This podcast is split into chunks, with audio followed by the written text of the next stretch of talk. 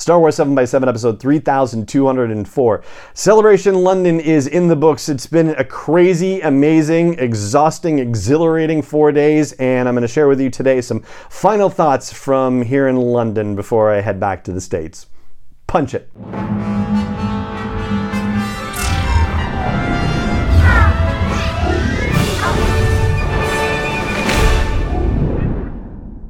Hey Rebel Rouser, I'm Allen Voivod and this is Star Wars 7x7, your daily dose of Star Wars joy. And thank you so much for joining me for it.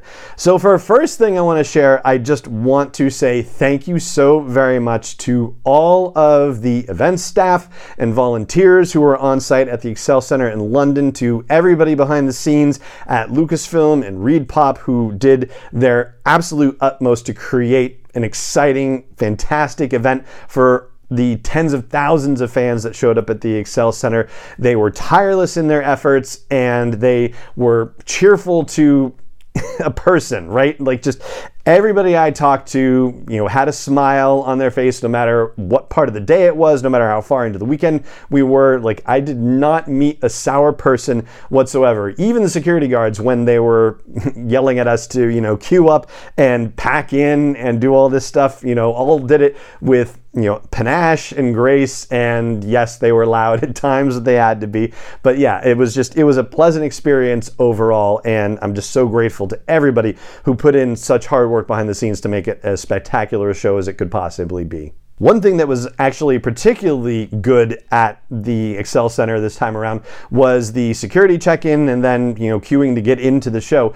You know, compared to other celebrations I've been at, this one actually seemed to go, you know, faster, flow easier, and yeah, it was really a very streamlined process every single day. And they you know, made it clear the first day that you went in why it was if you had to go through bag checks. I had to go through bag checks because I had you know a metal tripod and a metal water bottle and all this metal stuff in the backpack that I would have to you know stop and take out. You know, power pack that sort of thing, and that's fine. Like that's you know just the life of a podcaster who you know also brought a metal water bottle instead of a plastic one.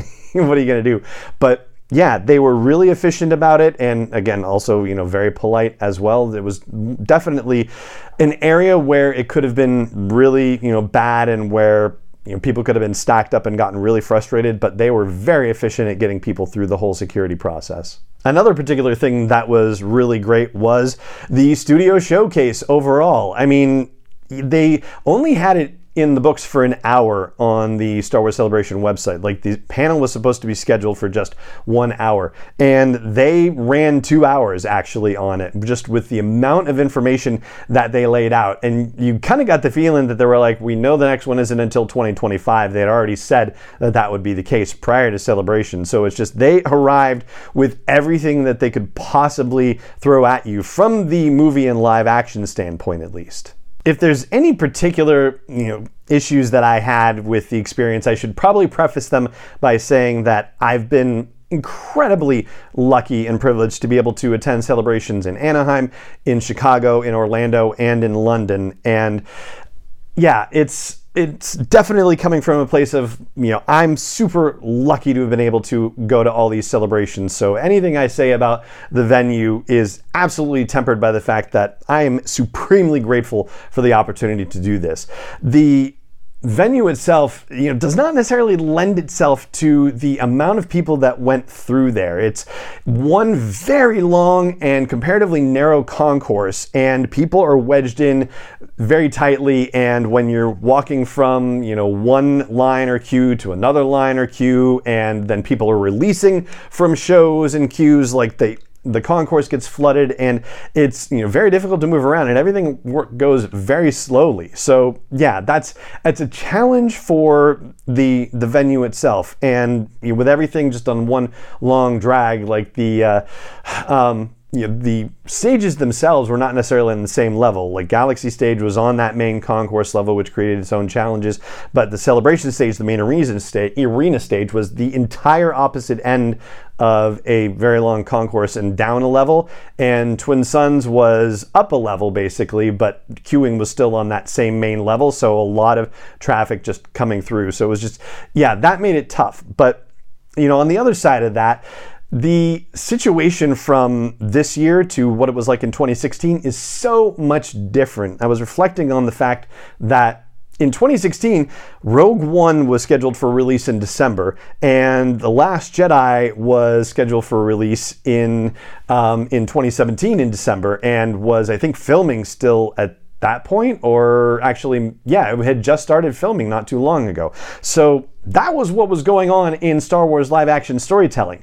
Compare that to what was going on in 2023 when we had five different live action series that were talked about in the studio showcase and three movies that were announced. Like there's just so much more Star Wars storytelling, which then brings so many more people to the table for an event like this. So, yeah, I think it was kind of bound to happen with this. And then the other unusual choice was the fact that they split out High Republic news into multiple panels. They had a High Republic panel specifically, and they talked about books and they talked about comics, and they even, you know, cut off the live stream and had Leslie Headland come out, who's the executive producer and showrunner for The Acolyte, and they showed the trailer for The Acolyte again to the High Republic audience, the same one that they showed in the studio showcase. And they revealed that Rebecca Henderson, who's already cast in there, they revealed that she's playing Vernestra Rwoh, who's a character invented by Justina Ireland back for phase one of High Republic storytelling. So, you know, that was great. But then they also did High Republic reveals in the Dark Horse Comics panel, in the Marvel Comics panel, and in the Lucasfilm Publishing panel.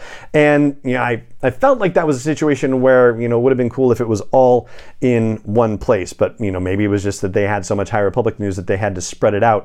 And um, on the Lucasfilm Publishing panel, they were actually a little thin in terms of like fiction announcements there. So, you know, I guess they could kind of fill things up a little bit with High Republic stuff there. And the last thing I'll mention about Star Wars Celebration is that they did announce where the next one is going to happen. It is April 18th through 20th of the year 2025, and it's going to be in Japan.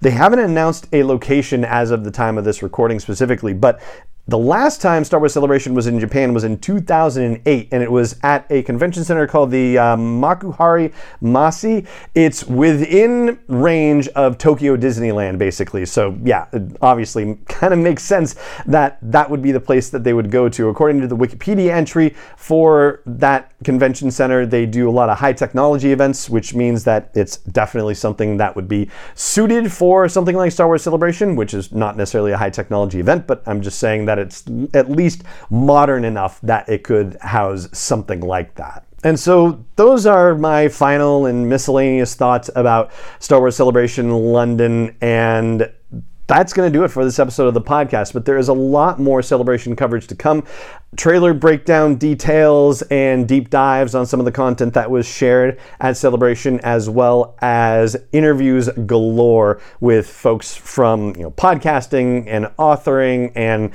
virtual reality and all sorts of stuff. So I'm really excited to share that with you as well. But for now, that's going to do it for this episode, and it just remains for me to say thank you so much for joining me for it. As always, and may the force be with you wherever in the world you may be. Star Wars 7 by 7 is not endorsed or sponsored yet by Lucasfilm Limited, Disney, or 20th Century Fox, and is intended for entertainment and information purposes only. Star Wars, the Star Wars logo, all names and pictures of Star Wars characters, vehicles, and any other Star Wars related items are registered trademarks and or copyrights of Lucasfilm Limited, or their respective trademark and copyright holders. May the force be with them. All original content is copyright 2021 by Star Wars 7 by 7 We hope you love it.